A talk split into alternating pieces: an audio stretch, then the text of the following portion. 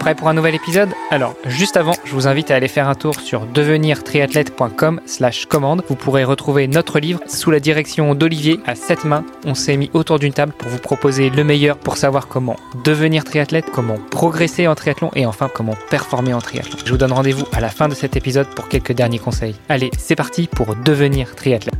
Salut les sportifs, c'est Armano et vous êtes dans un nouvel épisode du podcast Devenir triathlète. Pour m'accompagner dans cet épisode, comme d'habitude, l'ami Olivier de Scooter est avec moi. Salut Olivier. Salut Armano. Alors pour ce soir, on va essayer d'interpeller les gens par leur nom de famille puisque nous avons un invité qui s'appelle lui aussi Olivier, mais Olivier Maria. Salut Olivier Maria. Salut à tous les deux. Olivier l'invité.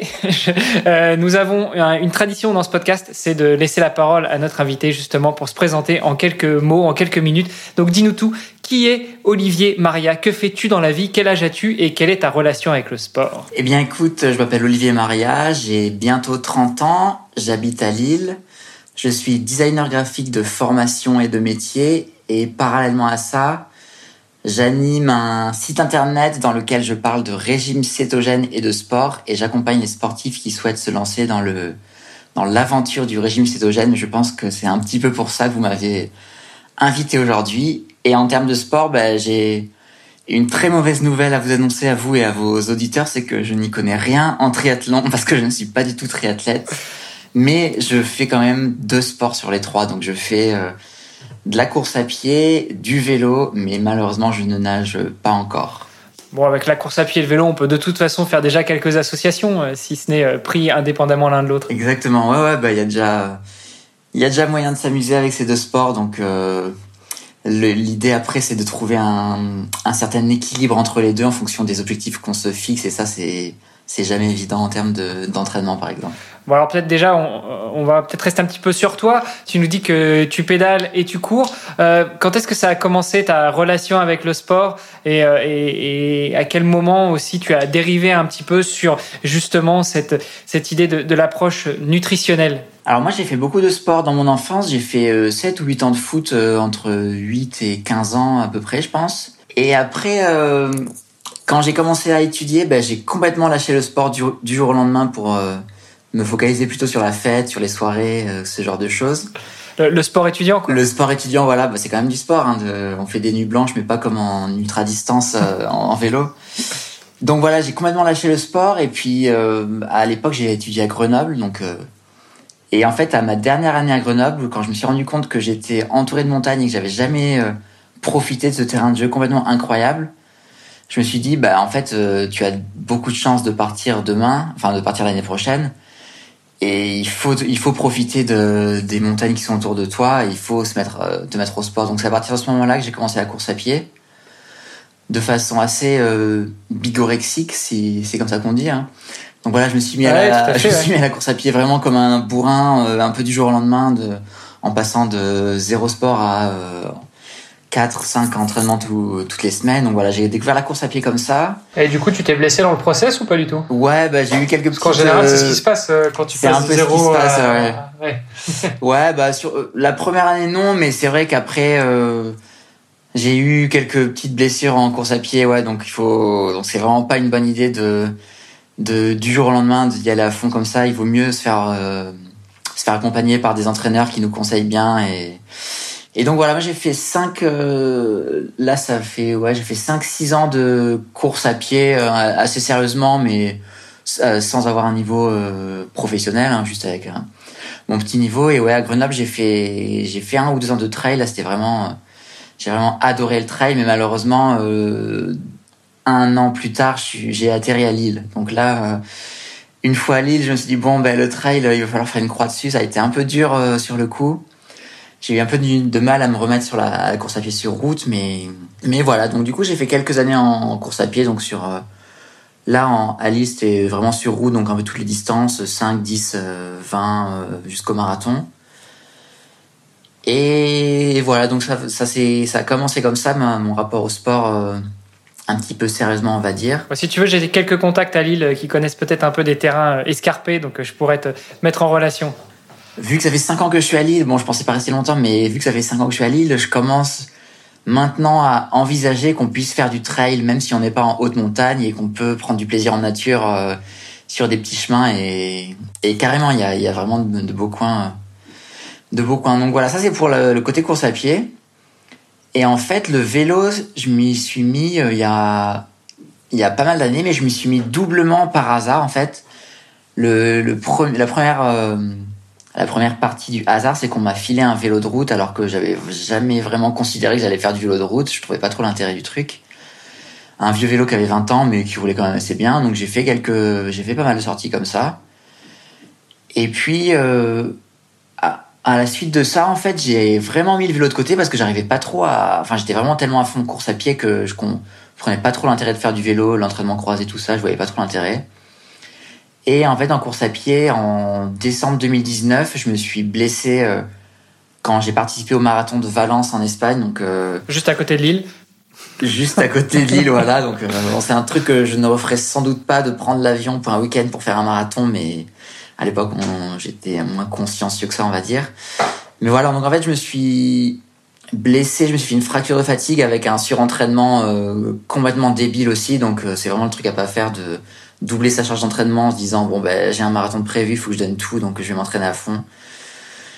Et à partir de là, donc j'ai pas pu courir pendant quelques mois, donc je me suis mis euh, plus sérieusement au vélo et donc ça c'était euh, ça c'était fin 2019 début début 2020. Donc en fait euh, juste avant d'être confiné, j'ai commencé à découvrir qu'on pouvait aller très très loin à vélo sans trop d'efforts et et en fait, j'ai commencé à prendre le virus de la longue distance à vélo. Donc c'est là que j'ai commencé à découvrir qu'on pouvait allonger les distances, euh, qu'on pouvait passer de 100 à 150 à 200 km, qu'on pouvait ensuite euh, mettre des sacoches sur le vélo pour aller plusieurs jours, pour euh, bivouaquer et tout. Donc, donc aujourd'hui, je me considère plus comme un cycliste ultra distance ou un cycliste longue distance qui essaye de remettre un petit peu d'entraînement course à pied sérieux dans ces semaines, mais j'ai un peu du mal à remettre de la course à pied en faisant beaucoup de vélo.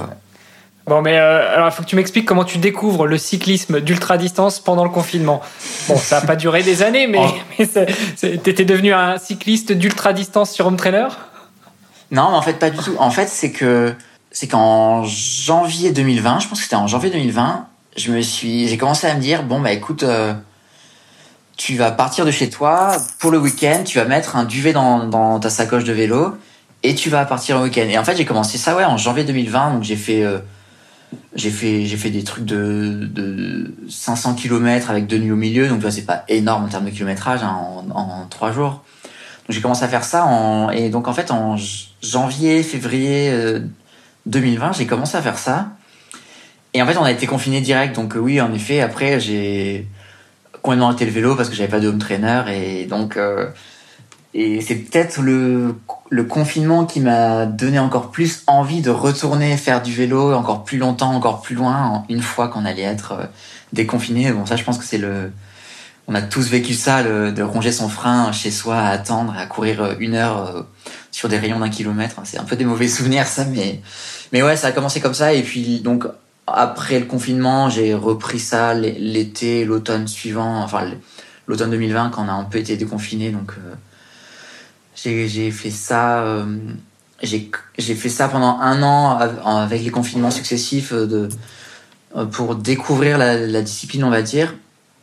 Et à la suite de ça, début 2021, j'ai commencé à, réfléchir à ce que je pourrais, ce que je pourrais cocher, on va dire, comme défi, parce que c'était bien de faire des, week-ends ou des deux nuits, trois jours de vélo dans la région en allant, en faisant des itinéraires un peu au hasard, mais j'avais je commençais à avoir envie de cocher quelque chose comme un, triathlète qui coche l'Ironman de Nice. Et ben moi, je me suis dit, bah, qu'est-ce qu'on peut cocher comme, euh, comme aventure de ce type euh, en vélo pendant plusieurs jours. Et en fait, avant, avant de t'inscrire à, ce genre d'épreuve, tu partais en, solo le week-end.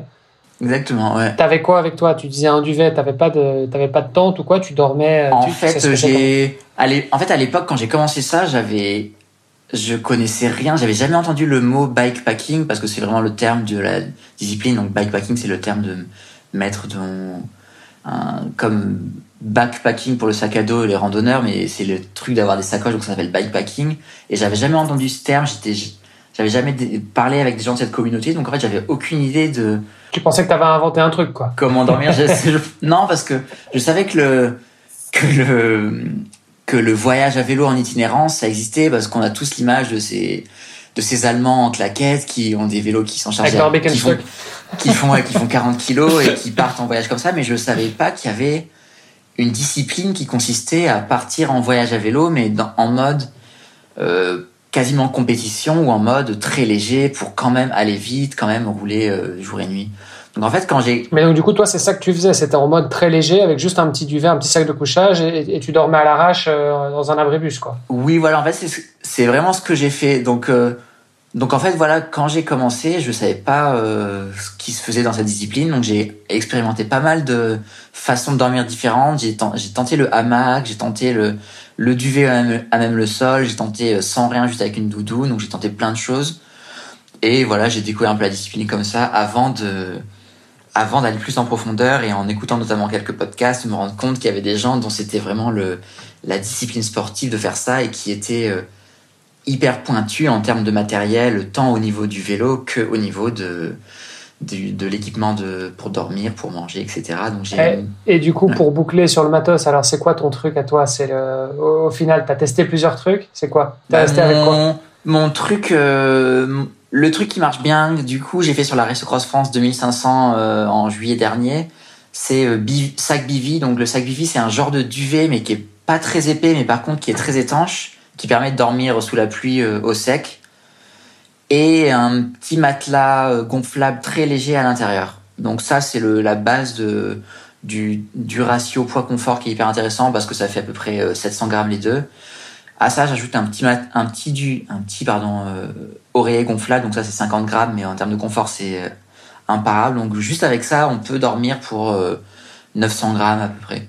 Donc ça, je trouve que ça marche vraiment bien. Je l'ai fait sur sur la Race Cross France et je l'ai fait sur d'autres épreuves. Donc en termes de ratio poids confort, parce que c'est toujours ça l'équilibre à trouver, c'est qu'il faut pas partir avec un vélo qui fait 20-25 kilos parce qu'il faut quand même rouler assez vite et rouler longtemps, donc pas trop se fatiguer avec le, du poids en trop. Par contre, un petit peu de confort pour avoir des nuits, même si elles sont courtes, qui soient assez réparatrices, ça c'est hyper important. Donc euh, c'est toujours jouer entre les deux entre les deux paramètres. Il y en a qui adorent euh, partir euh, avec rien du tout et dormir à même la, la à même le sol. D'autres qui aiment bien avoir un, des bagages un peu, enfin un peu plus de bagages pour être plus confort. Donc voilà. Mais ça vaut la peine quand même de faire vraiment la distinction entre le bikepacking euh, euh, où tu prends un maximum de trucs avec toi et tu vas faire 50, euh, 100 bornes par jour maximum.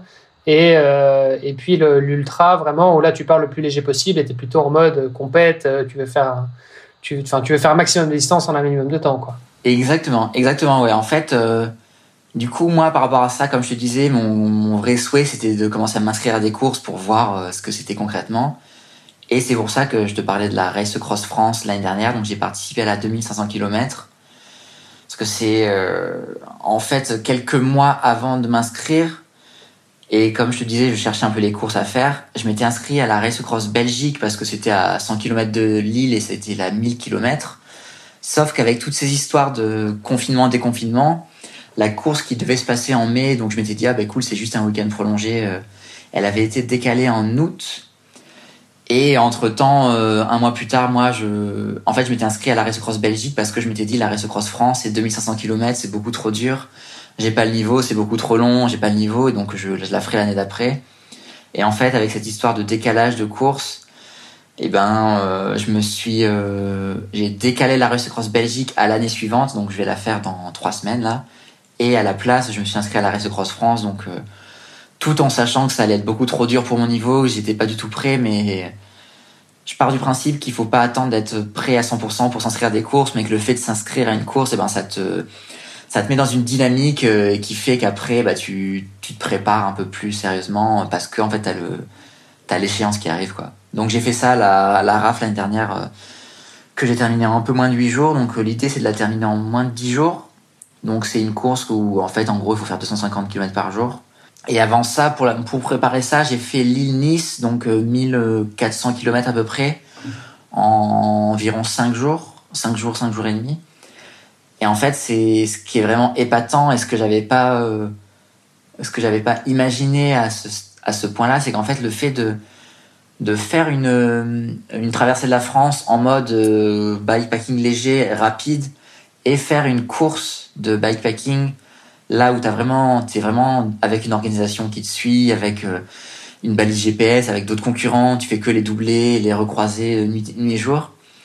En fait, ça te met dans, une disposition mentale qui fait que tu, tu pousses le corps, tu pousses le mentalement à, à un niveau que j'aurais pas du tout pensé. C'est ça qui fait que tu arrives à, raccourcir les nuits au maximum, à essayer de raccourcir les pauses, à, pousser, à pousser. Donc c'est, ça a été vraiment une expérience fantastique et donc j'ai, j'ai, je pense avoir pris le virus et, c'est pour ça que je me suis réinscrit, euh, je me suis à la Race Cross France cette année. C'est drôle parce que, en fait, quand j'ai terminé la RAF l'année dernière, j'ai dit à tout le monde, c'est hors de question que je refasse euh, un truc pareil. C'était, c'était horrible. J'étais vraiment. Euh, ça, c'est à peu près ce que tout le monde dit quand il a terminé, euh, que ce soit un Ironman, un marathon ou n'importe quoi. Ouais, en bah, général, les, quelques minutes après, tu te dis plus jamais. Et surtout, surtout dans les derniers kilomètres. Oui, bah, ça, c'est clair. ça. Et, et, en fait, en général, il faut pas attendre 24 heures avant que tu sois, que tu sois en train de te réinscrire. Ouais, c'est ça, c'est ça.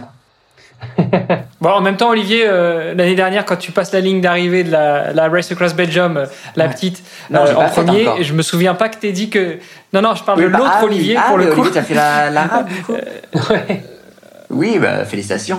je, je, me, je me souviens pas que tu dit que tu referais plus jamais ça, mais, mais, mais c'est vrai que c'est un peu le classique où je crois on, l'a tous fait sur les épreuves un peu longues, jamais plus, et puis dans les heures qui suivent, bon, allez, finalement, c'était cool. On est un peu Alors, sur la longue distance, tout est un peu plus long parce que les, en fait, les derniers kilomètres du marathon, ça se transforme en les derniers 200 kilomètres euh, de course parce que moi, je me suis réveillé le dernier jour euh, à, ouais, à vers 3 heures du mat. Je me suis dit, bon, bah, il reste que 200 kilomètres, c'est fini. Ben bon, non, parce que 200 kilomètres à vélo, faut quand même se les taper. C'est 8, 8, 10 heures d'effort. Donc, euh, c'est ça, ouais. ouais. Donc, donc voilà, sacrée histoire. Et ah, ben, Olivier, si tu fais la rap cette année aussi, on, on se croisera alors.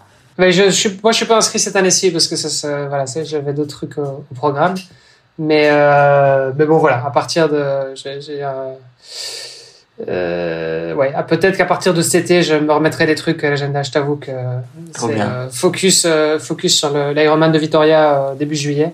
Ok. Et, ouais. et puis on, on reparlera d'autres challenges par la suite, mais voilà. Carrément, trop bien. T'avais fait quelle distance c'est, une belle course. Non, non. moi, j'ai fait la 300. J'étais inscrit Ouais, sur ouais. la sur la 1000 au mois de mai, mais comme ça a été reporté, c'était trois semaines avant euh, l'Ironman de Vitoria que je devais faire aussi cette année-là, mais qui a aussi été reporté. Et donc, bref, tout ça pour dire qu'au final, j'avais, changé la distance. J'étais parti sur le 300 parce que bah, c'était trois semaines avant et que je voulais pas me cramer avant, euh, ma course, euh, mon objectif principal. Mais bref, voilà. ok, donc du coup, t'as chopé le virus. Ouais.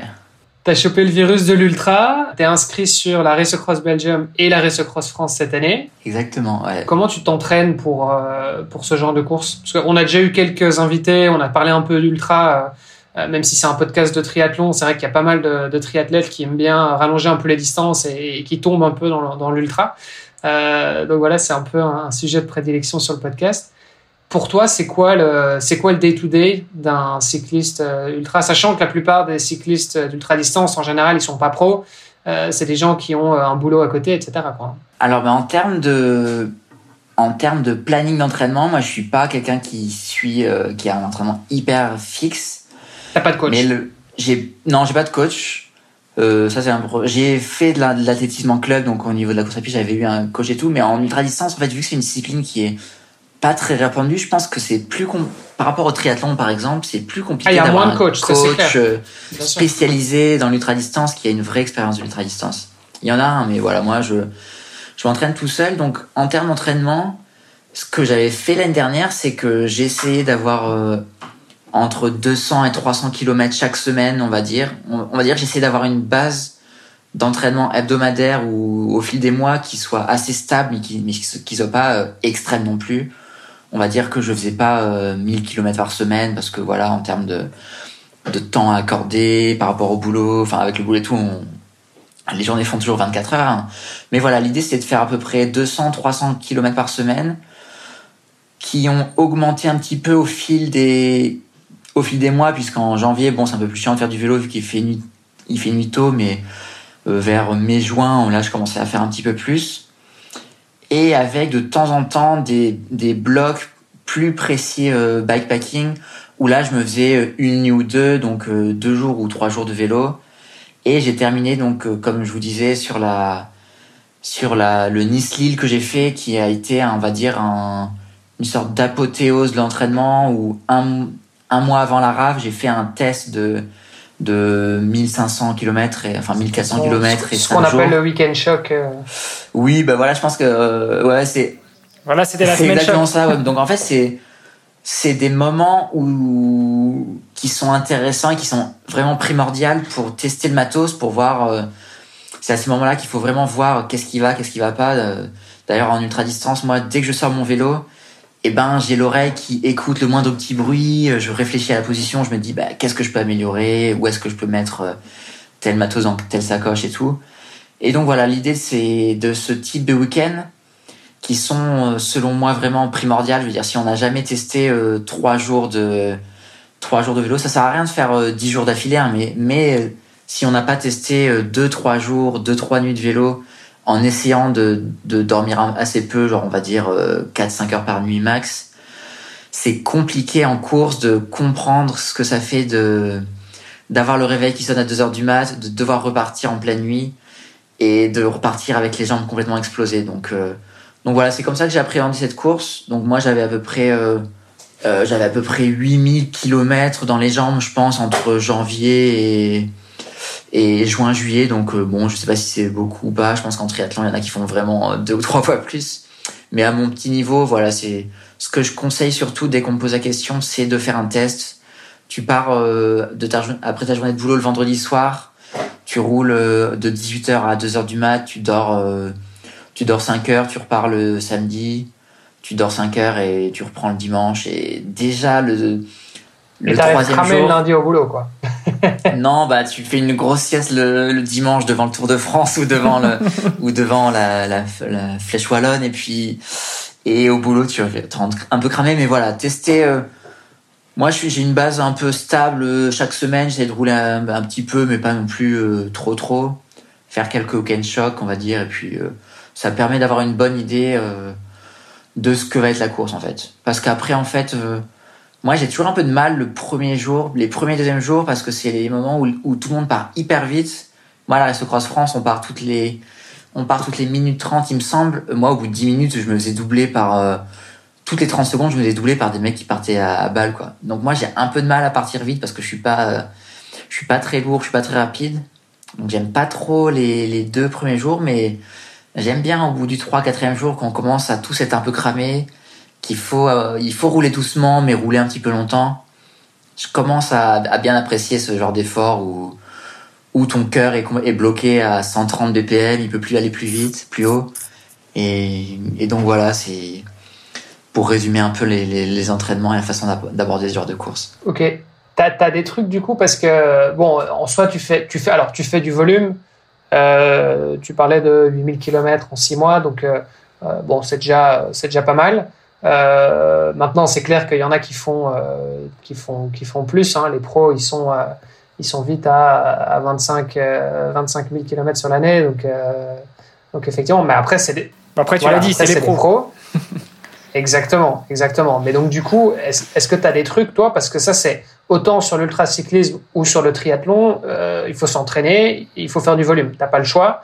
Euh, Est-ce que tu as des trucs, toi, pour euh, trouver le temps euh, Enfin, comment tu t'organises? Est-ce que tu, tu, fais ça euh, très tôt le matin, tard le soir, sur le temps de midi Comment tu fais pour gérer un peu ton temps? Alors en fait moi personnellement cette, depuis cette année je suis auto-entrepreneur, enfin je suis à mon compte, du coup j'ai paradoxalement un peu plus de temps, mais, j'arrive moins à trouver du temps parce que quand t'as moins de rythme de vie et tu finalement c'est plus dur quand on a moins un rythme un rythme d'employé vraiment hyper carré euh, chaque jour. Ce que j'aimais bien l'année dernière quand j'étais euh, quand j'étais salarié que j'avais des horaires de bureau assez classiques, c'est que je faisais euh, une fois dans la semaine, à peu près le vendredi où je partais rouler à 6 heures du mat je roulais de 6h à 8h45 pour commencer le boulot à, à, 9h, donc ça me faisait à peu près... J'arrivais à Calais à peu près 80 km comme ça le matin, vraiment à la fraîche. J'allais beaucoup courir le midi, donc sur la pause midi et deux, enfin avec une heure de pause, j'allais courir. je, je faisais ça à peu près deux, trois fois par semaine. Je me douchais à l'arrache au lavabo et je bouffais un peu à l'arrache sur mon bureau. Ouais, en fait, euh, tu as des gens qui croisent, enfin, tu as des coureurs, notamment des ultra-coureurs, qui croisent avec le vélo. Toi, tu es plutôt à l'inverse. Tu, tu fais de la course à pied pour croiser avec tes entraînements bah, vélo. C'est un peu ça, c'est que j'essayais de. La course à pied, c'est un avantage de prendre vraiment pas beaucoup de temps. Donc, en 50 minutes, tu peux te faire une séance, alors que je pense que pour la même efficacité en vélo, il euh, faut vite sortir deux heures. Donc, euh, Ouais, et puis t'as pas besoin de, enfin t'as pas besoin, t'as pas la, t'as pas la contrainte mécanique, euh, t'as pas besoin de te trimballer ton vélo, ton casque, laver ton vélo s'il faisait dégueulasse dehors. tu mets une paire de baskets, t'es parti quoi. C'est clair. C'est vrai que c'est quand même une facilité. Ouais, ouais donc donc voilà, l'idée c'est de c'est d'essayer de rouler un peu, de rouler ou courir le matin. J'ai un peu plus de mal en ce moment à me lever tôt, mais d'essayer de courir euh, deux fois par semaine, une heure le matin, d'essayer de courir euh, ou faire du vélo le midi. En vélo, quand j'allais courir, quand j'allais rouler euh, entre midi et deux, que j'avais juste une heure de pause, ben je faisais un petit fractionné, des une quinzaine de petites côtes. je fais plus trop ça les fractionnés en vélo et tout, mais c'est un moyen de d'être un peu efficace sur du court terme. Et puis après, en plus de ça, donc j'avais une sortie. Enfin, j'ai essayé de faire une demi-journée le week-end. Donc en gros, j'avais quand j'arrivais à faire 100, 150 la semaine, je faisais euh, une sortie un peu plus longue le week-end. Donc en fait, ça, en début d'année, genre en janvier, c'était à peu près 80 km. Ça me paraissait déjà un peu dur. Et au fur et à mesure des mois, j'augmentais, j'augmentais, puis pour arriver vers 100, euh, 150, en essayant de partir un peu tôt le matin. Et puis après, euh, quelques semaines avant la RAF, c'était quelques sortes, trois ou quatre sorties, on va dire, entre 200 et 250. Euh. Mais jamais, jamais plus. Enfin, j'ai jamais fait de, de 400 ou quoi. Bon. voilà, ça c'est toujours à jongler un peu avec le temps qu'on a accordé, mais ça sert à rien. Moi, quand j'en vois qui, en plus de leur boulot, toutes les semaines se préparent en faisant des, des nuits blanches assez souvent pour rouler et tout, bon, faut quand même euh, faire attention à ça pour pas se cramer, euh, pas trop manquer de sommeil à long terme, donc faut pas tomber dans le surentraînement. Je pense que c'est l'erreur que beaucoup de gens euh, font et c'est un truc, on en avait déjà parlé un peu sur le podcast, mais c'est vrai que parfois tu as, des athlètes qui se blessent et en fait, euh, une fois qu'ils reviennent de blessure, bah, ils sont encore plus performants qu'avant, tout simplement parce qu'ils se sont reposés. C'était un repos obligé et en fait, bah, ça traduit quoi? Ça traduit un surentraînement général chez, la plupart des, chez la plupart des athlètes. Donc ça, c'est vrai que c'est un truc mais après, quand tu regardes à grande échelle, c'est ce qu'on a vu aussi post-confinement où tous les sportifs et toutes les sportives ont été obligés de rester chez eux et entre guillemets se reposer.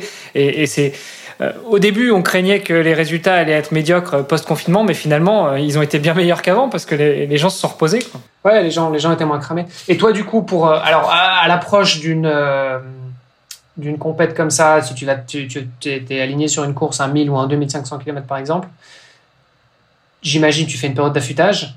Euh, elle dure combien de temps? En fait, c'est c'est je suis plus souple qu'en course à pied ou quand je préparais des marathons ou des semis ou quoi. Bah, je me disais bon bah allez, euh, la dernière semaine tu coupes complètement, tu fais deux footings et et euh, tu fais la course le, le week-end.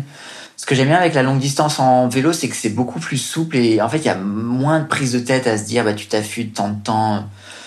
Moi je le fais un peu naturellement. J'ai je vais pas faire le bourrin dix jours avant, deux semaines avant, mais je me prends pas trop la tête avec ça. Je vais ralentir l'effort, je vais, je vais pas trop rouler la dernière semaine, mais en fait, euh, je peux pas trop te dire. Euh, c'est vraiment plus souple. Euh. En fait, c'est, c'est vrai que c'est des milieux en termes de quand on discute entraînement, quand on discute stratégie et tout, ben il y a c'est pas comme les milieux d'Ironman ou de course à pied où là tout est vraiment cadré. C'est des milieux où où il y a beaucoup de feeling et beaucoup de gens qui font un peu à l'arrache, qui vont juste rouler pour pour le plaisir Ouais, bah parce que c'est des disciplines qui sont peut-être un peu plus nouvelles, euh, qui ont moins été étudiées aussi. Je pense qu'il y a moins de, tu vois, de exactement, la science du sport, c'est moins intéressé euh, à ces disciplines-là. Ouais, ouais, exactement. C'est des disciplines jeunes, mais par contre, on voit que en termes de niveau, alors moi, je joue le milieu de tableau, donc moi, je suis pas du tout pour euh, pour gagner, mais par contre, quand on voit les les gagnants de ce genre de course, ben maintenant on commence à s'apercevoir qu'il y a un niveau qui a explosé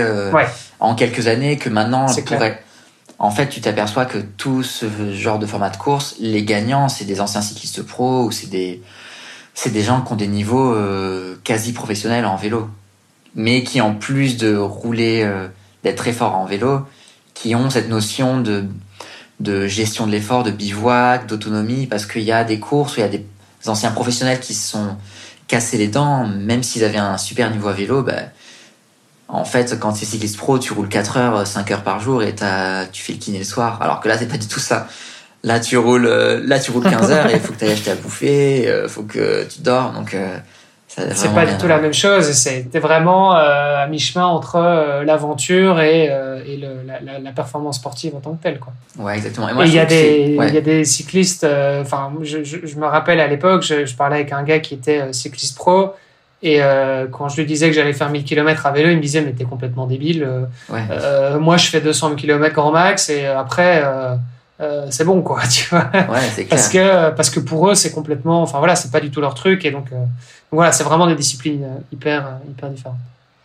Puis après, tu en as d'autres qui tombent complètement euh, dans, dans l'excès. Euh, je prends l'exemple de Steven Le oui, bah, qu'on n'a pas encore eu sur ce podcast-là, mais avec qui j'ai déjà pu échanger, ou ancien cycliste pro, et maintenant, euh, c'est quand même une star de l'ultracyclisme. Oui, voilà, bah, quand je parlais d'anciens pro, qu'il faut avoir un niveau de pro pour jouer la gagne dans ces courses, bah, je pensais par exemple à Steven, oui, voilà, c'est des gens qui qui ont un niveau sportif qui est qui est quand même qui est carrément dément et en plus de ça ils arrivent à faire à dormir une demi-heure par nuit. Euh, donc, euh, ouais, ouais, donc c'est assez fou.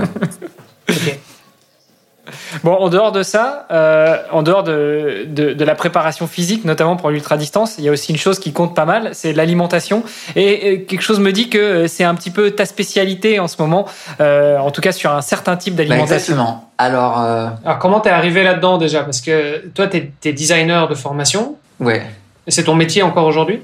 C'est mon. T'as fait quoi? T'as designé des menus et ça t'a donné envie de te mettre dedans?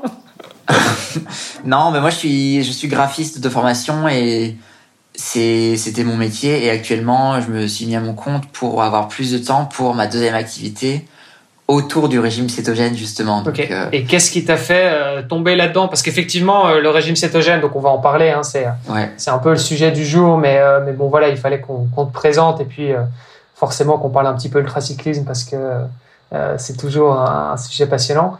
Euh, le régime cétogène, je pense qu'on est beaucoup en avoir entendu parler, mais euh, je crois qu'il y a encore plein de voilà, on a plein de questions pour toi. Donc donc voilà, mais mais alors toi, comment est-ce que tu comment est-ce que débarqué là-dedans? Ben, comme je vous disais au début du podcast, moi quand j'ai il y a il y a 6 ou 7 ans quand j'ai commencé à faire du sport de façon un petit peu obsessionnel où j'ai commencé à faire du jour au lendemain euh, énormément de sport. Enfin, énormément de sport à mon, petit niveau. Hein, j'ai commencé à vraiment avoir l'impression de faire beaucoup de sport. Et ben, vu que j'étais à fond, donc je lisais tous les articles sur le sport, sur l'entraînement et tout. Et puis, je me suis vite euh, rendu compte que si tu mettais pas du carburant euh, dans ton moteur, bah, t'allais pas aller loin parce que je m'étais jamais trop posé la question de ce que, ce qu'il fallait manger. Je mangeais un peu comme normal, comme tout le monde. Et j'ai commencé à lire tous les articles sur la nutrition du sport.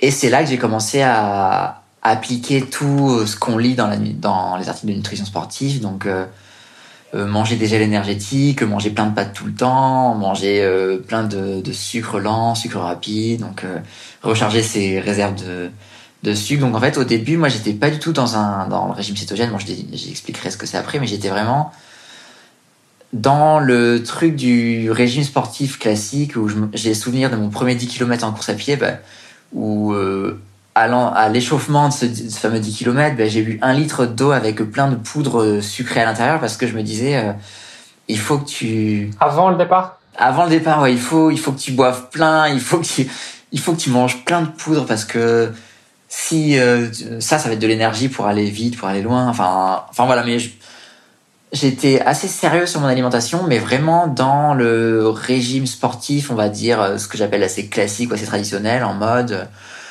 euh, pour euh, pour courir, il faut que tu aies de l'énergie euh, qui est stockée sous la forme de sucre dans tes dans tes muscles, donc il faut manger beaucoup de sucre, donc sucre lent, sucre rapide et tout. Donc j'étais pas du tout dans une approche cétogène. Alors attention, hein, parce que quand, quand, on parle de régime classique, je pense que c'est peut-être important de voir, de, de, de, de, le définir, parce que il y a plein de régimes différents et on va en parler du coup. Tu vas nous expliquer un peu quelle est la différence, mais euh, on parle de régime scandinave, on parle du régime euh, high fat low carb, on parle du régime cétogène. Euh, donc voilà. Donc c'est quoi pour toi le, régime classique et, c'est quoi les autres régimes qui existent? Bah, Le régime classique, c'est le régime à la fois du sportif, mais aussi du non sportif. C'est tout ce qui est dans les recommandations alimentaires. C'est en gros 50% de ses calories en glucides et le reste protéines lipides, donc euh, euh, assez peu de lipides, euh, protéines modérées. Donc ça, c'est les régimes classiques. Et les autres, par rapport aux autres régimes, en fait, ce qui, moi, comment j'ai découvert ces régimes, le régime cétogène, c'est qu'en fait, ça marchait vraiment bien ce régime, régime pour, enfin voilà, régime où je mangeais pas mal de pâtes et tout, donc ça, j'avais pas trop de soucis à ce niveau-là. Sauf que quelques fois lors de mes petites sorties à vélo, bah, je m'étais retrouvé en hypoglycémie, à pas trop savoir euh, qu'est-ce qui se passait, à me dire bah mince, euh, là d'un coup t'arrives plus à pédaler, tu trembles, t'as froid. j'avais malgré tout le sucre que t'avales, t'es en hypo. Mal, en fait, malgré tout le sucre. Et là, je comprenais pas trop parce que je me disais, bah, moi, je fais tout comme il faut, je suis en hypo malgré tout le sucre que je mange. Donc, donc en fait, pendant quelques temps, je m'étais dit, bah, apparemment, c'est, c'est dommage d'en arriver là, de subir ça, mais a, priori c'est normal, c'est juste qu'il faut recharger encore plus ses réserves en sucre.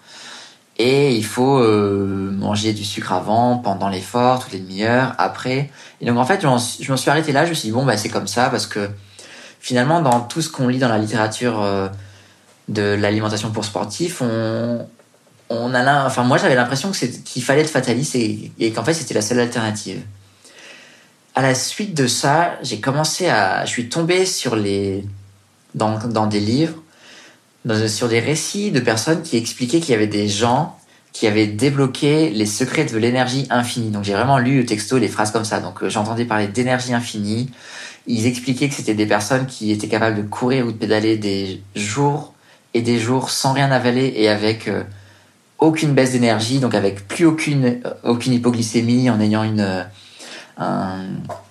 une énergie complètement délirante qui permettait de rouler euh, des dizaines d'heures et des dizaines d'heures.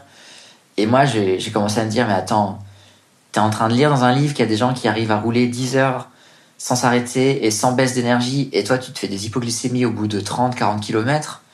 Là, j'ai commencé à me dire, bah, c'est assez étrange cette histoire. Je me suis dit, c'est trop beau pour être vrai, parce que les gens qui promettent euh, euh, les miracles, enfin il y en a beaucoup dans tous les domaines, donc je me suis dit c'est trop pour être vrai, mais malgré tout ça a l'air quand même tentant ce truc, donc euh, tu vas essayer.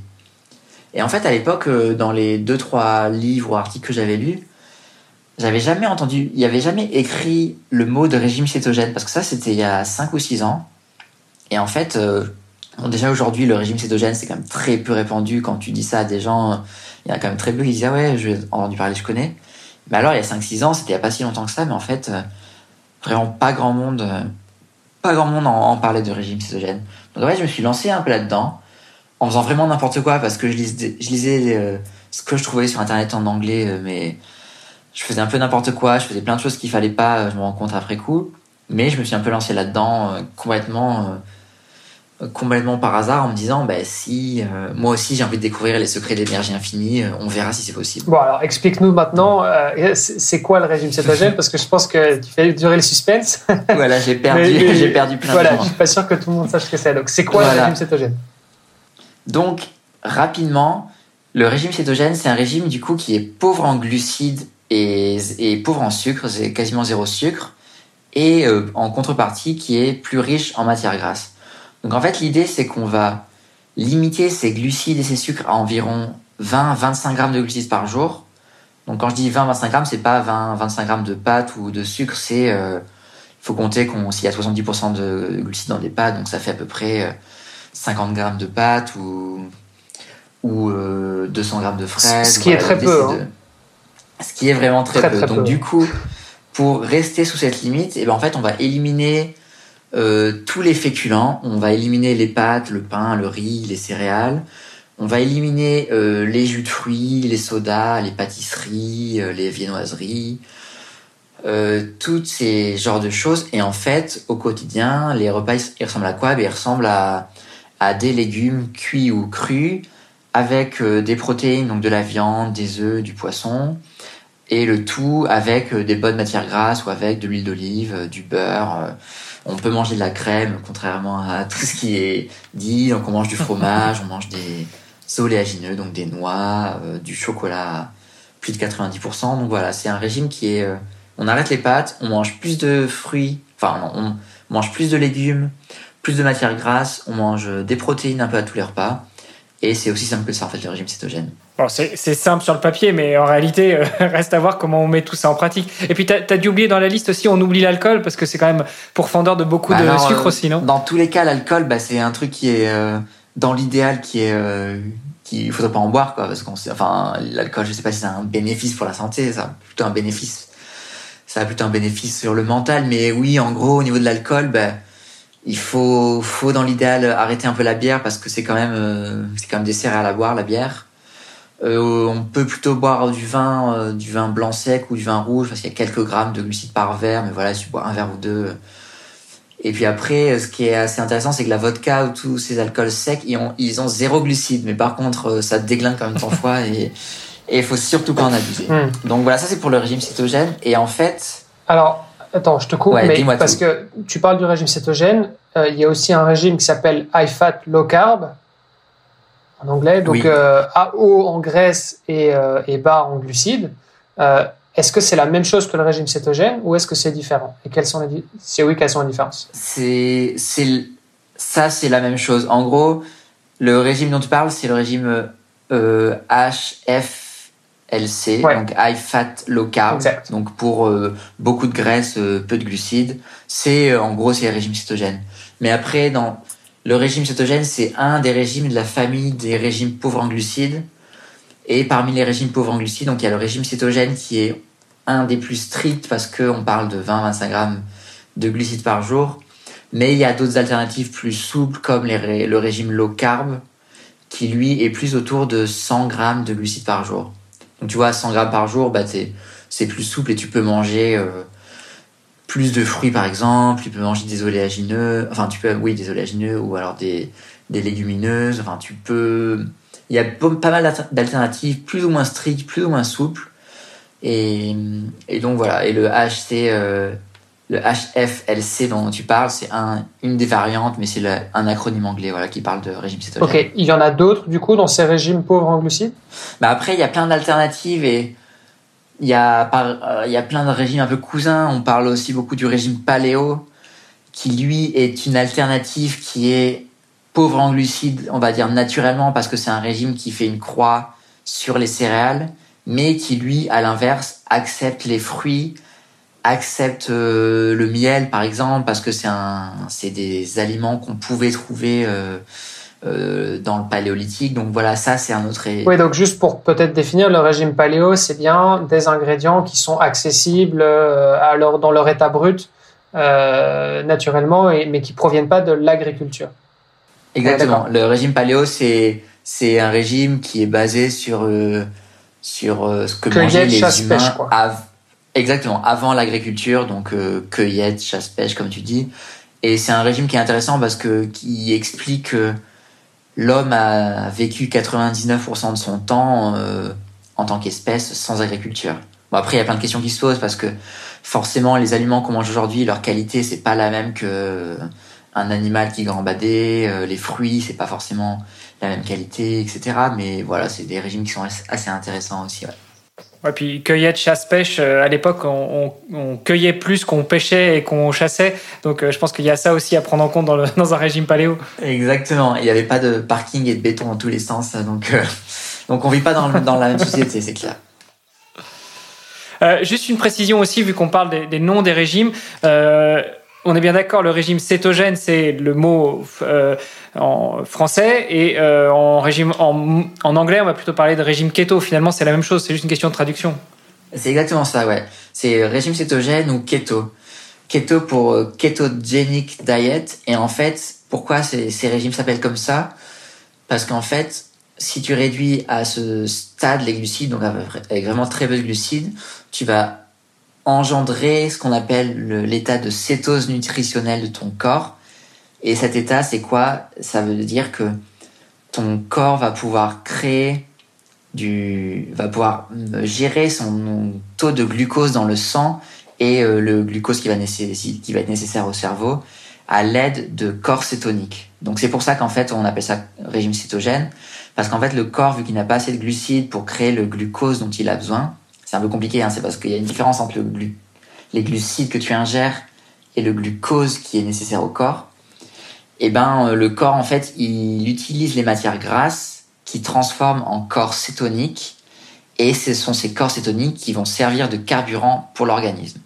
Et c'est donc ces fameux corps cétoniques qui te permettent de, de, euh, qui te donnent l'accès à l'énergie infinie, comme j'expliquais, puisqu'en fait, le principe, c'est que au lieu d'être sur un mode où ton carburant, c'est le sucre et t'en as en gros 2000 calories en toi euh, dans les muscles, eh ben ton carburant, c'est tes matières grasses. Et quand tu débloques cette énergie qui sont les matières grasses, eh ben tu as 50, 100, 150 000 calories en toi. Donc ça, c'est assez impressionnant. Donc en fait, potentiellement, tu peux si tu as 100, 000 calories en toi, bah, imagine euh, dans un marathon, je sais pas, tu brûles quoi, 2000 calories. Imagine le nombre d'heures, le nombre de marathons que tu peux faire à jeun théoriquement. Ouais. Après, c'est plus compliqué que ça parce que tu brûles pas euh, toutes tes calories. Ouais, théoriquement, parce qu'il y a quand même d'autres facteurs qui rentrent aussi en compte, mais.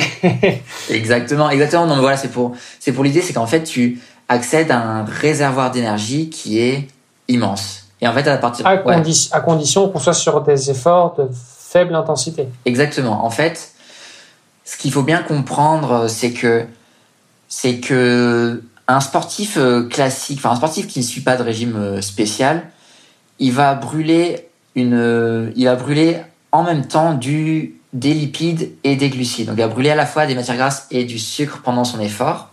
Si il fait un effort doux, donc moi je parle beaucoup de, je m'intéresse énormément à la fréquence cardiaque comme marqueur d'effort soit doux soit intense parce que c'est vraiment un le meilleur indicateur pour moi et on peut le transposer à tous les sports. En gros, si tu es euh, bas en fréquence cardiaque, tu vas brûler un petit peu de sucre, mais tu vas brûler beaucoup de matière grasse. Si ton, ta fréquence cardiaque augmente, bah, au fur et à mesure, tu vas brûler moins de matière grasse et plus de sucre pour arriver à un moment donné ou à un effort maximum type 10 km, 5 km, fractionné ou quoi, Là, quand ton cœur, ton cœur, il va être à 190-200, tu vas brûler quasiment que des, que du sucre. Et en fait, ce, cette courbe que je ne sais pas si vous l'avez en tête euh, du coup, mhm. cette courbe qui fait qu'à effort doux, on brûle des, on brûle des matières grasses et à effort, à effort intense, on brûle du sucre. En régime cétogène, on va être capable de décaler ce seuil, ce seuil jusqu'à brûler du sucre enfin brûler quasiment plus de sucre, mais brûler des matières grasses, euh, même à des intensités plus élevées. En fait, dans les études qui ont été, euh, qui ont été faites là-dessus, si on met euh, la moitié d'un échantillon d'athlètes en régime cétogène et l'autre moitié en régime plus classique, on a découvert que les sportifs en régime cétogène, ils brûlaient 2,5 fois plus de matière grasse que des sportifs euh, qui ne suivent pas de régime particulier en termes de consommation de glucides. Mhm. Donc en fait, l'intérêt de ce type de, de régime, c'est que ta capacité à oxyder des matières grasses, elle va être euh, décuplée, elle va être beaucoup plus importante qu'un sportif euh, qui ne suit pas de régime qui ne suit pas de régime spéciaux. Et c'est d'ailleurs pour ça que la plupart des régimes de perte de poids en général ben on, doit travailler justement à intensité basse et donc c'est euh, du style, euh, euh, je sais pas, faire une heure de, de, de, de home trainer mais vraiment calme ou de courir vraiment lentement, etc. parce que c'est comme ça qu'on élimine les graisses et ça sert à rien en fait de courir à balle parce que c'est beaucoup moins efficace pour la, pour la perte de mmh. poids. Et carrément. Bah, à moins que tu veuilles compenser après chaque sortie avec une petite barre chocolatée. Et là, dans ce cas-là, t'as intérêt à aller cramer un petit peu de sucre au début, non? Ouais, ouais, bah en fait, voilà, l'idée c'est de de pas aller choper des barres chocolatées. Et en fait, euh, c'est tout l'enjeu du, du, régime cétogène, c'est vraiment de soigner ce qu'on appelle la céto-adaptation. Donc c'est en gros le premier mois pendant lequel tu vas apprendre ton corps à changer de carburant et c'est un, c'est hyper important comme comme phase. Et surtout pendant cette phase, il faut être hyper strict dans son régime, donc euh, pas faire d'écart. Et dans son entraînement, euh, pas faire de fractionnement. moi, ce que je conseille à chaque fois, c'est de de pas faire d'intensité sur les premiers mois d'effort parce que ça sert à rien parce qu'en fait si ton corps il il a envie de taper dans le sucre alors que toi tu lui en as pas donné bah ça devient compliqué tu vas manquer tu vas manquer d'énergie il va pas trop comprendre ce qui se passe donc voilà l'idée c'est de rester à basse intensité et moi euh, d'ailleurs ça fait euh, Là, ça fait euh, depuis septembre que j'ai quasiment pas fait d'intensité parce que je m'étais intéressé à des à des entraîneurs, notamment en triathlon, qui ont développé des théories d'entraînement à, à dominante à basse intensité, qui sont quasiment exclusivement à basse intensité, et c'est assez passionnant. Donc c'est un super moyen aussi de brûler pas mal de graisse. Ok, bah parce que du coup moi ça m'intéresse euh, parce que au final si tu fais pas d'entraînement à basse intensité, tu vas pas travailler ta VO2 max, euh, euh, ton deuxième seuil. euh, À haute, intensité. tu veux dire. Oui, pardon. T'as as dit à basse intensité, mais tu voulais dire à haute voilà, intensité. vous avez compris. Ouais. Mais donc en gros, si tu t'entraînes que à basse intensité, effectivement, tu vas pas, euh, tu risques de faire, euh, enfin, tu vas, tu risques d'avoir une VO2 max qui sera moins élevée, euh, d'avoir un deuxième seuil qui sera moins élevé aussi, etc. Donc euh, finalement, est-ce que tu perds pas euh, en fin de compte? Bah en fait c'est alors déjà moi pour l'ultra distance euh, finalement j'ai pas besoin de de sprinter parce qu'on sprint pas sur plusieurs jours.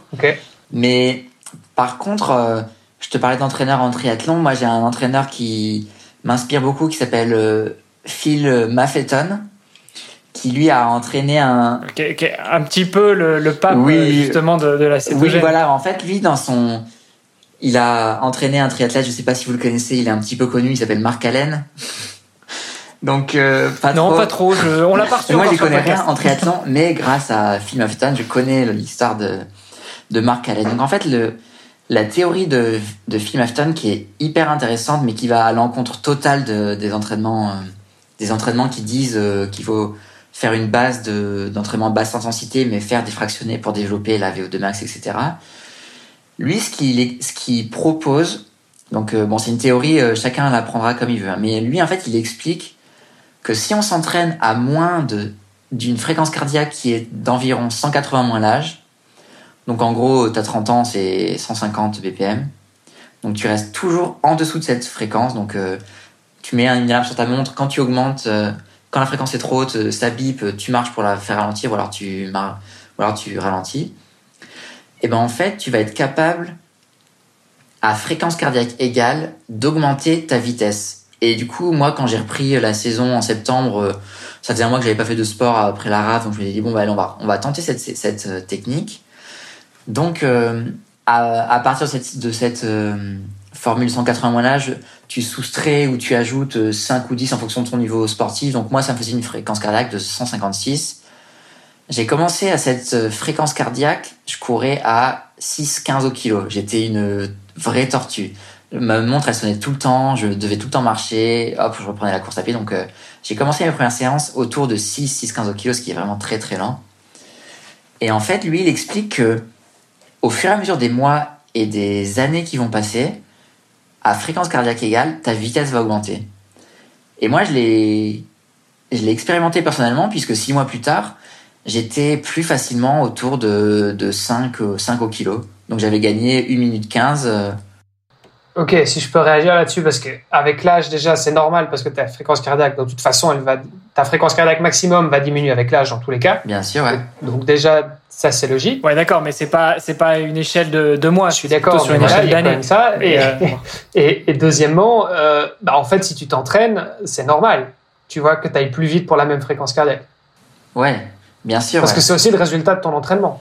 Bah, je, je te challenge Ouais, un peu, hein, je fais, un- je fais peu l'avocat du diable. Non, mais non, je suis tout à fait d'accord avec toi. comprendre. Je suis tout à fait je, d'accord je avec toi connaissais que- pas cette théorie du coup, donc c'est pour ça que je. Ouais, bah du coup, euh, et comme tu dis, euh, quel que soit ton entraînement, euh, normalement, tu ta fréquence cardiaque va baisser à vitesse égale.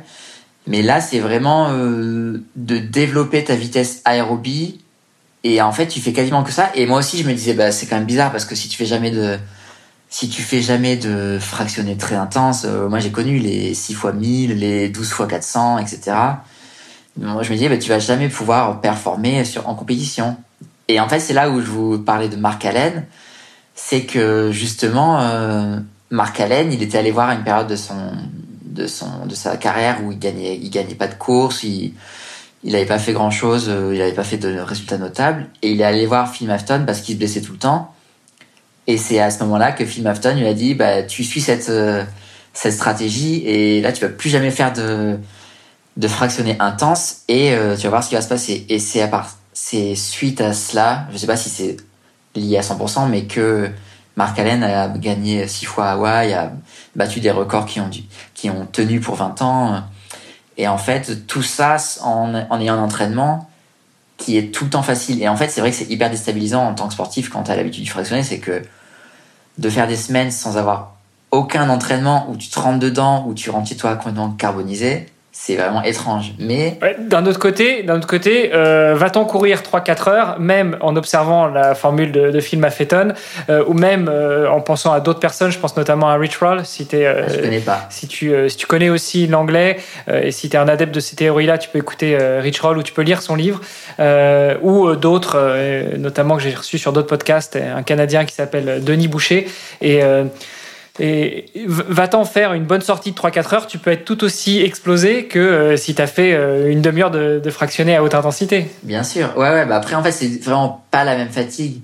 C'est que ça peut être une fatigue un peu plus profonde euh, où t'arrives pas trop à accélérer et tout, mais c'est des efforts qui sont vraiment différents.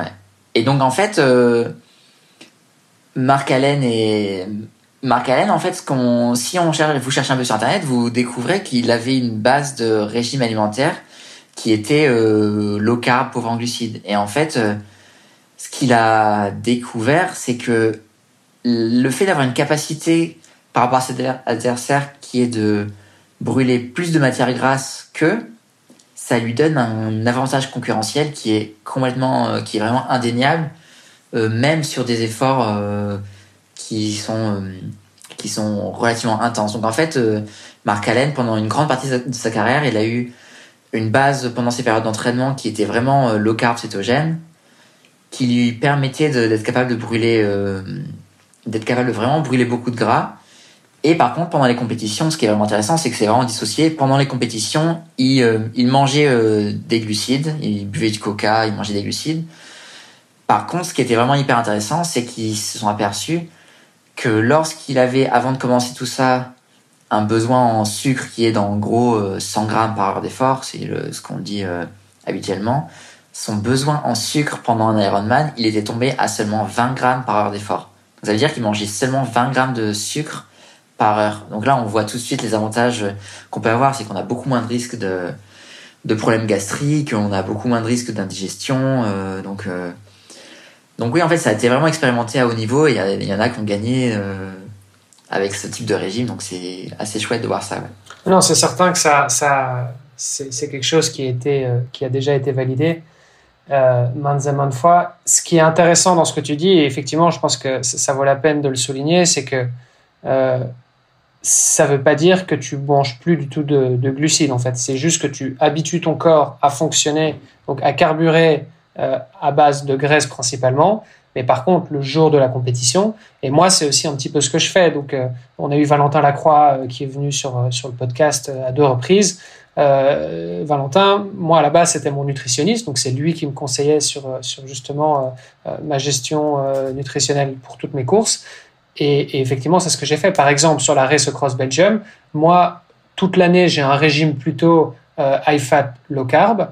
Par contre, au moment de la course, enfin même quelques jours avant la course, on essaye d'abord de bien vider euh, tout le stock euh, de glycogène, donc euh, vraiment essayer de manger un minimum de, glucides pendant quelques jours, et puis on refait le plein dans les, quelques jours juste avant la course pour être sûr d'avoir un, stock de glycogène qui soit le plus complet possible. Et pendant la course, moi je, je, fonctionnais à plus de 80 grammes de glucides dans une boisson à l'effort par heure. Donc, euh, bon, sur 14 heures, euh, et je, et je faisais que ça, quoi. Et, et en plus de ça, j'avais encore la, j'avais encore le solide, donc euh, j'étais à, j'étais à plus de 100 grammes de glucides par heure. Et ça fonctionne. Parce que du coup, ah, en fait, ton corps est plus habitué. C'est ce que tu disais aussi en, tout à l'heure, hein, c'est que je, prenais plein de sucre, et du, mais je faisais quand même des hypoglycémies. Ben, en fait, ça, c'est le principe de, de l'hypoglycémie réactionnelle. C'est-à-dire que tu prends plein de sucre, donc du coup ton taux de glycémie il explose. Par contre après il redescend, il redescend pas au, seuil où il était avant, c'est-à-dire qu'il redescend encore mmh, plus bas. Et ça c'est ce qu'on appelle l'hypoglycémie réactionnelle. Et donc l'avantage, et c'est aussi le problème, c'est que dans les courses, à partir du moment où tu commences à prendre des glucides, en général, tu as intérêt à continuer parce que sinon tu risques justement d'avoir ce qu'on appelle la fringale. Euh, c'est exactement ça. Ouais. mais, c'est le piège, c'est le piège. Bien sûr, bien sûr, c'est le piège. Et c'est pour ça qu'il faut il faut être hyper, euh, hyper discipliné là-dessus parce que euh, tu dois vraiment avoir une stratégie euh, nutritionnelle pour ta course. Si tu es sur du très court, c'est pas grave, tu peux te prendre un gel avant le départ et, ça ira. Par contre, dès que tu es sur du plus long, effectivement, il faut commencer à, il faut commencer à travailler ça et se dire bon bah est-ce que je prends des glucides dès le début et je maintiens pendant toute la course? Mais quand tu as des courses très longues de, de, plus de 12 heures bah, c'est il faut, faut, savoir euh, les ingérer aussi et il faut, faut, faut, pouvoir les digérer parce que c'est pas rien non plus euh, et voire même et moi c'est ce que j'avais fait par exemple pendant la Race Cross Belgium c'est que j'avais pris aussi euh, euh des matières grasses euh, pour justement euh, m'alimenter euh, et, et, avec, avec donc j'avais pris des tranches de comté tu vois ce qui mmh, permet aussi de, de, casser un petit peu tu vois au niveau gustatif ouais. aussi hein, ça joue un peu sur le ouais, mental évidemment mais tu as l'impression de prendre l'apéro tu vois mais mais ouais effectivement c'est pas mal et d'ailleurs il y a aussi et je pense que tu en as déjà parlé un petit peu sur ton blog il y a des marques de, de nutrition qui sont vraiment spécialisées régime cétogène ou en tout cas qui font euh, des, des, bars, etc., orientés euh, lipides euh, exclusivement. Quoi. Ouais, exactement. Ouais, c'est des. Je sais pas si j'ai le droit de citer une marque, mais en tout cas, c'est des, des produits. Ah, vas-y, on n'est pas à la radio. Hein. Moi, j'adore Olifat et c'est des produits qui marchent bien, qui marchent même hyper bien. Et en fait, c'est une base de purée de oléagineux, donc euh, amandes, noix de Grenoble, noix de macadamia, et avec un petit peu d'huile de coco, quelques quelques arômes, donc euh, cacao ou d'autres arômes. Et, et en fait, ça, ça marche hyper bien. Et comme, comme tu le disais, sur des efforts longs, l'intérêt, c'est vraiment d'essayer de manger le moindre, le moins de sucre possible et soit d'alterner soit d'alterner avec, comme tu disais, euh, un gel de sucre, euh, enfin un, un, produit assez classique ou un fruit, et un morceau de comté, et, ou alors d'autres stratégies qui consistent à plus commencer euh, commencer le, le, la compétition avec euh, zéro sucre le plus longtemps possible. Et par exemple tu manges comté et saucisson le plus longtemps possible et tu prends le le shoot de sucre juste pour le final ou pour un effort. Donc, euh, en fait il y a, y a, vraiment y a, ce qu'il faut retenir c'est qu'il n'y a pas une stratégie qui marche. Il y en a vraiment de très nombreuses. Mais euh, une stratégie qui est vraiment intéressante c'est de de, de s'habituer à brûler plus de sucre que normalement, notamment lors des lors de la période d'entraînement, on va dire hivernale ou d'entraînement hors compétition, en faisant euh, notamment des, des, footings à jeun, en faisant euh, en faisant euh, des en ayant un protocole low carb périodisé, donc ce qui consiste à avoir dans la, dans la semaine des repas pauvres en glucides, mais aussi des repas plus riche en glucides autour des séances intenses. Et en fait, d'avoir un espèce de capital, une capacité de brûler du, des lipides, ça, si tu l'as construit pendant la période hivernale, ça va être un avantage, même si pendant les périodes de compétition, ou là, ou alors les périodes où tu as plus de fractionnés, tu commences à rentrer un peu dans, le dur de la prépa, même si là, tu réintroduis un peu de glucides, et eh ben en fait, tu vas, tu vas avoir cette capacité à, à, brûler des lipides, mais pouvoir euh, manger un gel et puis euh, quand tu as besoin d'accélérer. Donc en fait, c'est vraiment, il y a vraiment plein plein de stratégies possibles. Et la stratégie low qu'on appelle périodisée, elle est hyper intéressante et elle est aussi plus souple qu'un régime cétogène parce qu'en régime cétogène, il faut pas perdre de vue que malgré tout, bah, c'est un c'est un engagement à faire euh, au quotidien. C'est des, des restrictions alimentaires en se disant bon bah euh, la boulangerie du cycliste, a priori, ça d'éviter parce que c'est pas trop conseillé. Donc voilà, il y a. Moi, je j'accompagne des sportifs qui sont dans, qui ont plusieurs approches. Je les accompagne soit en régime cétogène, ou ça c'est pour des sportifs qui sont prêts à faire des concessions. Par contre, qui ont une capacité à brûler des matières grasses qui sont vraiment euh, qui est vraiment euh, très très impressionnante. Et j'en accompagne d'autres qui ont une approche plus euh, périodisée, plus pour des sportifs qui font des efforts de courte durée, donc des triathlons courts ou alors euh, euh, du marathon ou de la musculation ou des efforts de ce type-là. Et là, a une approche low carb périodisée où c'est un mix entre des repas euh, pauvres en glucides et des repas plus riches en glucides. Euh, ça marche hyper bien. Donc toutes les approches sont intéressantes. Fais gaffe, hein, tu risques d'en vexer quelques-uns quand tu dis euh, des distances courtes comme le marathon, à mon avis. Euh. non, marathon c'est marathon c'est un peu à la limite parce que t'es t'es en termes de fréquence cardiaque, en termes d'intensité d'effort. non, mais bien sûr, tout est relatif. à- Si tu compares effectivement à, à l'ultracyclisme, oui, le marathon, c'est Et court. oui, 3, trois heures d'effort, 3-4 heures d'effort, bon, c'est l'échauffement, quoi. Oui, voilà. Maintenant, bon, pour ceux qui, euh, voilà, pour ceux qui, qui viennent euh, de l'athlétisme, euh, pour eux, le marathon, c'est déjà un truc. et je crois que pour beaucoup de gens, d'ailleurs, Ouais. le marathon, c'est déjà, c'est déjà un truc euh, Ah bah assez, une, assez hardcore en termes de distance. Donc, c'est une belle distance. Donc voilà, c'est- relatif. euh, ouais. Carrément. Ouais, j'ai fait le marathon de Paris, là, je me suis un peu cassé les dents dessus, euh, donc ouais, faut, faut surtout pas il faut, la, il, faut, il faut la respecter. Il faut la respecter. Ok. Euh, Qu'est-ce que j'allais dire? Oui, alors on parle aussi du régime scandinave. Tu peux nous en parler un petit peu? Alors le régime dissocié scandinave, c'est c'est une autre approche qui est en fait euh, qui est vraiment plus euh, sur du court terme en fait. C'est que moi en régime cétogène, c'est plus une approche de on va dire sur l'année, sur plusieurs mois. Le dissocié scandinave, c'est plus la semaine avant ta compétition.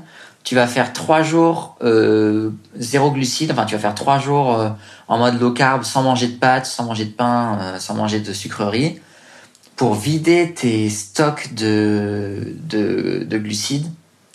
Et les trois autres jours avant la compétition, donc je sais pas, euh, jeudi, vendredi, samedi, là tu vas faire une recharge en glucides, mais vraiment euh, à fond. Donc là tu vas manger énormément de glucides dans l'idée de recharger au maximum ces- tes, tes réserves pour la compétition. Oui, donc c'est un, peu- c'est un peu ce que je disais tout à l'heure, c'est ce que j'appliquais. euh, euh, Ouais, ouais. Mais euh, bah après ça, je, euh, scientifiquement, je sais pas trop si ça a été validé ou quoi, mais je sais pas trop ce que ça vaut. J'ai pas d'expérience là-dessus.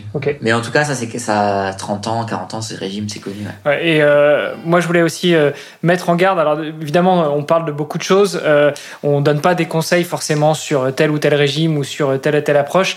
Euh, pour revenir sur le régime scandinave, je sais que euh, une des cousines de mon épouse, qui est quand même championne de France 800, euh, vice-championne de France 1500, euh, vice-championne de France sur 3000 steeples, qui se préparait pour marathon euh, et euh, qui a été, euh, bah, qui était une adepte du régime scandinave, qui pour le coup a eu quelques déconvenues sur ses deux dernières euh, participations où euh, elle a été vraiment véritablement gênée au niveau intestinal pendant les compétitions. Ouais. Donc c'est pas ça aussi c'est un élément peut-être à, à ne pas forcément prendre à la légère. Et puis euh, c'est pas ça, ça se fait pas sur un sur un coup de tête, ça se prépare sur du long terme. Et, et puis on le rappelle, euh, on l'a dit dans le bouquin et on le dit souvent, euh, tester toujours toutes les stratégies avant les compétitions. C'est pas à quelques jours de la compétition qu'on change d'un régime alimentaire ou c'est même pas la- le matin de la compétition qu'on se décide finalement euh, bah, qu'on va faire une compète euh, sans glucides ou euh, ou en ou en low, low carb parce que parce qu'on l'a entendu dans un podcast ou ailleurs quoi. C'est c'est des stratégies qu'on qu'on nourrit sur le long terme. Ça vaut la peine aussi pour, euh, pour le triathlon, mais pour les autres sports aussi d'ailleurs, euh, de se renseigner sur les boissons qui seront disponibles dans les ravitaux. Euh, bon, de l'eau, a priori, on Mm. risque pas de se tromper, mais voilà, souvent il y, a des, il y a des boissons à l'effort en plus. Et c'est c'est pas rare de voir des, euh, des athlètes débutants ou non d'ailleurs euh, qui euh, vont juste prendre une boisson à l'effort au ravito parce qu'elle est là. Sauf que si vous l'avez jamais testé avant, vous savez pas forcément comment vous allez réagir et ce serait quand même con le jour de la course de vous rendre compte qu'en fait vous ne digérez pas bien du tout. C'est ça. Très bien. Euh, mais du coup, je pense que c'est important aussi de souligner ce que tu disais par rapport à la périodisation. C'est Valentin euh, Lacroix qui le disait justement bah, dans le livre Devenir triathlète sur, sur son chapitre sur la nutrition. Euh, il parlait beaucoup justement de la périodisation des glucides et donc de savoir, bah, en fait, c'est pas que les glucides sont mauvais en tant que tels, c'est juste qu'il faut bien les périodiser. Donc il faut les consommer au bon moment. Typiquement, les glucides le matin, au petit-déj, on oublie. Donc le, le petit-déj un peu typique euh, avec euh, les croissants, la confiture, euh, le jus d'orange, ça, c'est une très mauvaise idée, a priori. Par contre, aller prendre des glucides en récupération après un entraînement, a priori, c'est plutôt une bonne chose. Exactement, ouais.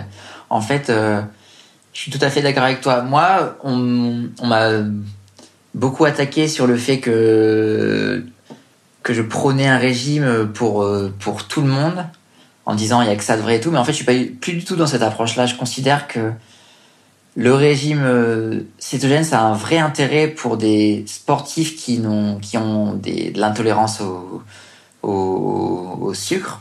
En fait on, je pense qu'il y a beaucoup de sportifs qui ne savent pas mais qui tolèrent mal euh, le sucre.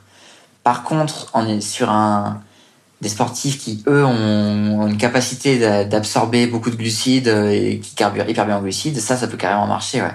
Donc, euh, moi, je suis pas du tout pour dire il faut, il faut que le monde entier soit en régime cétogène. Il faut. Non, mais il, faut il y a deux choses. Il y a, enfin, je veux dire, il y a le côté confort digestif et comment est-ce que voilà mon, mon, corps réagit aux différents aliments, etc. Et puis il y a le côté performance. et donc, a priori, côté performance, ce que la science et la nutrition a l'air de dire, en tout cas, c'est que il vaut mieux effectivement périodiser les glucides et, euh, pas mm. s'empiffrer de, sucre, etc. Et, voilà. Et donc, euh, comme quoi la pasta partie euh, la veille, c'est pas forcément une bonne idée. Et voilà. Donc, il y, a pas mal mm. de, légendes urbaines. Bon, voilà. Après, je dis pas qu'il n'y a pas de débat et il y a peut-être des gens qui réagiront après ce podcast en me disant vous avez dit n'importe quoi. non, je pense pas, mais bah, je pense que c'est un sujet assez contradictoire, donc on risque d'avoir des non, retours C'est clair, mais l'idée, moi, ce qui m'intéresse là-dedans, c'est de c'est de d'ouvrir les possibles en fait, se dire aux gens, bah il y a il y a plein de stratégies. Maintenant, euh, faites vos courses et, essayez, et prenez celles que vous avez. Donc euh, c'est pour ça que je disais moi. Euh, ce qui m'intéresse, c'est de, de montrer que le régime cétogène, ça peut marcher. Il y a, y a de la science là derrière. C'est un fonctionnement métabolique qui est tout à fait naturel, qui n'est pas dangereux si c'est bien suivi. Par contre, il faut pas faire n'importe quoi. Et ça, c'est impossible. C'est que si, si tu vis ta vie de sportif euh, avec des gels énergétiques à longueur de journée et que ça marche, tant mieux. Sinon, bah, tant essaye autre chose, c'est possible, quoi. Mais c'est vraiment, je suis contre le fait de se dire, le régime cétogène, c'est la seule voie possible. Enfin, ça, ça m'intéresse pas du tout, quoi. Oui, non, je suis d'accord, il faut euh, pas être dogmatique. Et puis, encore une fois, voilà, chacun réagira un petit peu. Et puis, on a tous un historique aussi différent. Hein. Je veux dire, tu as mangé d'une certaine manière pendant 20, 30, 40 ans. Euh, mm. Forcément, tu changes du jour au lendemain. Euh, voilà, c'est, ça ne va pas forcément fonctionner pour toi. Mais, mais bon, voilà, en tout cas, c'est quelque chose qui est intéressant. Euh, ok, est-ce qu'il y a des choses qu'on n'a pas abordées du coup dans, par rapport au régime cétogène? Bah, Écoute, je pense que c'est assez clair pour une intro. Après, c'est vrai qu'il y a, si on veut creuser, il y a, on pourrait parler pendant 10 heures, mais pour pas trop faire peur aux gens et pas trop perdre tout le monde, je pense que c'est une bonne approche. c'est si vous voulez brûler des matières grasses, euh, go cétogène. ou non, non, mais l'idée c'est de. l'idée c'est qu'on a tous un intérêt, quel que soit son régime alimentaire, à apprendre à brûler plus de matières grasses qu'on ne fait euh, d'habitude. Ça c'est un, c'est un avantage pour toutes les sorties sportives euh, qui est complètement indéniable. Et après, pour ce, pour cela, il y a, énormément d'alternatives possibles, de stratégies, mais, mais c'est passionnant comme, J'imagine qu'il y a souvent des objections un peu classiques de. Euh, enfin, en fait, si je peux plus manger ni de pain, euh, ni de pâtes, ni de riz, euh, en fait, je mange quoi, tu vois? Donc, hmm. bon, tu l'as dit, hein, c'est des protéines, des légumes, voilà. Mais, mais bon, il y a. C'est vrai que dans la cuisine, on va dire un peu traditionnelle, en tout cas chez nous, enfin en Europe occidentale, c'est vrai que les glucides sont quand même hyper présents. Bien sûr, ouais.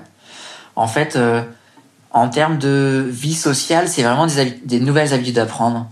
C'est que, par exemple, en famille, ben on, si on cuisine euh, des légumes avec de la viande et du riz, ben on va dire bah toute la famille mange les trois choses et puis moi je vais juste prendre les légumes et la viande et je vais laisser le riz. Ouais, mais s'il y a un spaghetti bolo, tu fais quoi Ouais, bah, s'il y a un spaghetti bolo, bah, je fais des spaghettis de courgettes. Ah ouais, d'accord. À la bolognaise. Donc après. mais du coup, tu dois te mettre en cuisine. Enfin, je veux dire, c'est vrai que c'est, il y a un côté un peu, mais bon, ça, c'est le cas de tous les régimes. Oui, voilà, ça, c'est le cas de tous les régimes. Il faut savoir que il faut passer plus de temps en, cuisine. Et d'ailleurs, moi, je suis à 100% pour prôner un régime cétogène qui soit fait, qui soit basé sur les aliments euh, naturels. Parce que tout à l'heure, tu parlais de marques, euh, de produits keto, entre guillemets.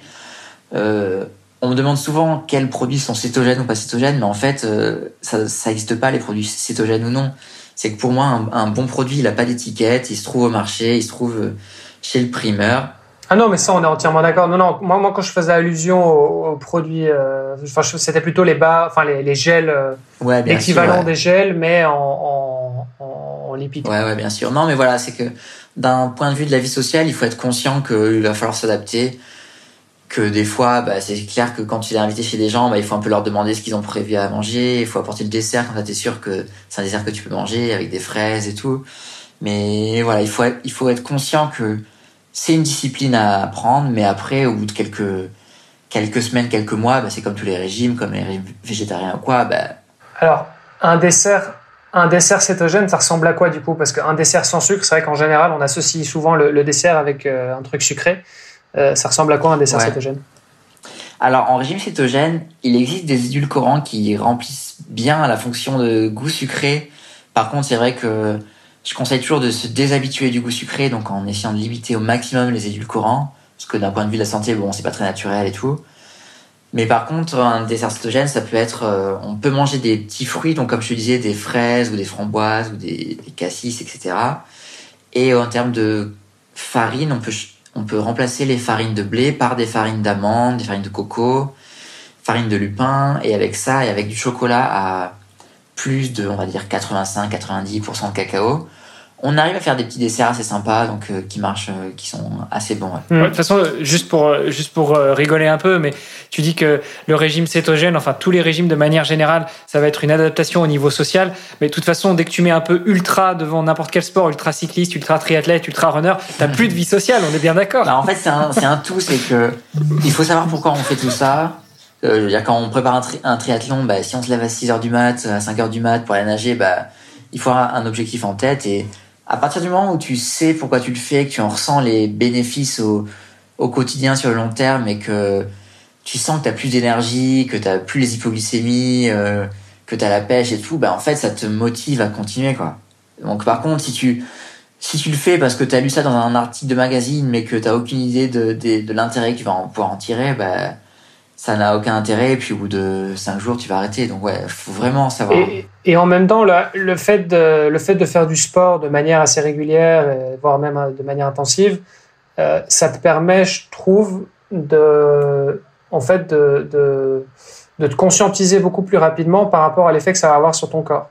Donc euh, quelqu'un qui est sédentaire, en fait, qui va juste changer son régime, il va te dire bon bah ouais, j'ai peut-être peut-être vu la différence, mais pas trop.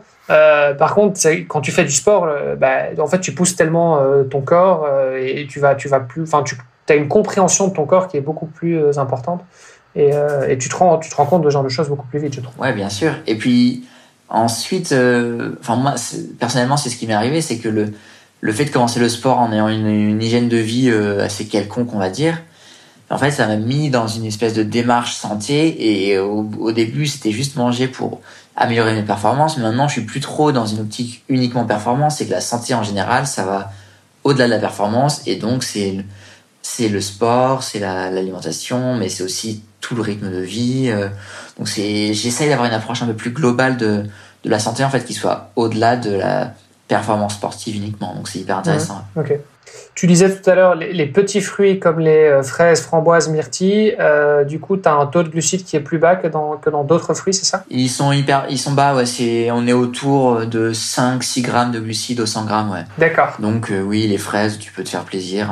Ok. Par rapport à d'autres fruits, c'est quoi des fruits avec une teneur en glucides élevée? Bah les les les fruits les plus gros, ils ont à peu près 10 grammes de glucides par par au 100 grammes. Tu vois, c'est comme le, bah, le jus de fruits, c'est 10, 10, grammes, 10 grammes de glucides au 100 grammes.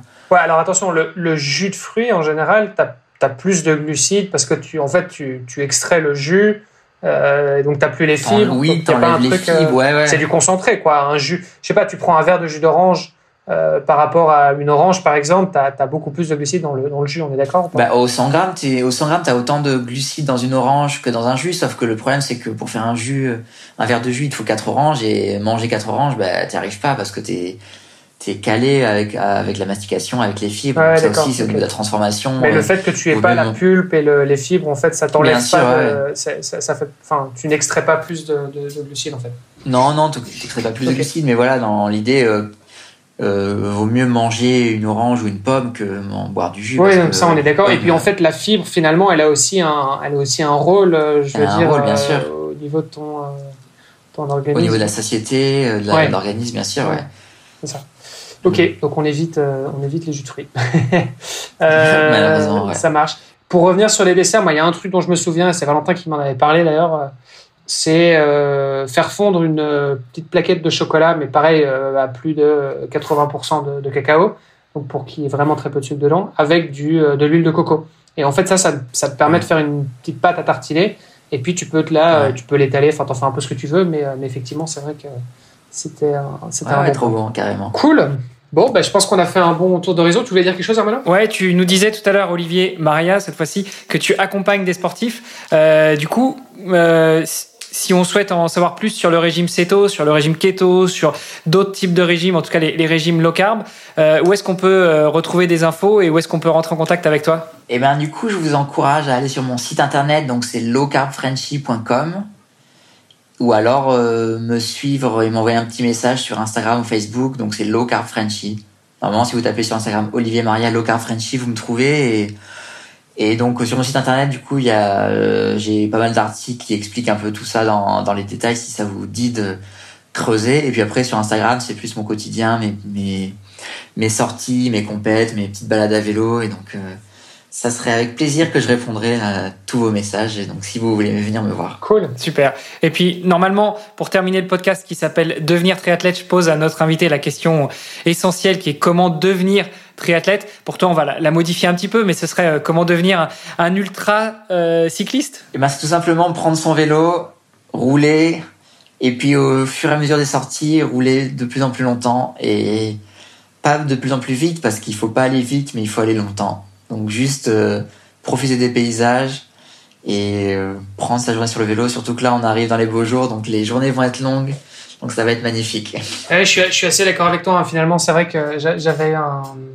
J'allais m'entraîner un jour avec un ancien triathlète pro euh, qui m'avait qui m'avait dit en fait bah profite quoi profite du profite du moment quand tu t'entraînes parce que il y a un moment tu t'entraînes tu fais tellement d'heures tu fais tellement de volume euh, c'est un truc qui est tellement présent. Enfin voilà, ça, et si tu le vois vraiment comme une, une corvée, euh, bah, c'est pas forcément voilà, ça, ça va pas être facile euh, à, gérer mentalement. Par contre, bah, si tu le vois comme un moment de kiff et tu te dis ah bah regarde euh, le petit coucher de soleil, les oiseaux, enfin tu vois, tu essayes un peu de faire de pleine conscience pendant ton entraînement. Bon, pendant les si tu fais les intervalles, c'est toujours un peu plus délicat, effectivement, mais dès que tu es un peu plus sur du long, euh, essaye de profiter, de, voilà, de, kiffer du moment, du moment présent et, et à rien à faire, ça facilite énormément les choses, surtout quand tu fais du volume. C'est clair, ouais. Je suis tout à fait d'accord avec toi. Cool. Cool. Bah merci Olivier, merci euh, merci pour tout ça et euh, bah écoute moi je te donne je te donnerai rendez-vous au départ de l'arabe parce que je serai quand même là il y a mon papa qui, participera donc donc voilà on aura l'occasion de se croiser euh, et, continuer la discussion. Et je passerai peut-être faire un petit coucou bah, avec plaisir, ouais, tu viendras nous voir. Merci à vous Super. deux. Merci beaucoup. Salut. Salut les gars. Ciao. Merci d'avoir écouté cet épisode jusqu'au bout. N'oubliez pas de rejoindre notre groupe Facebook pour discuter avec les invités, commenter et poser vos questions. Et Olivier et moi, nous vous répondrons dans un prochain épisode. À la semaine prochaine. Salut les sportifs.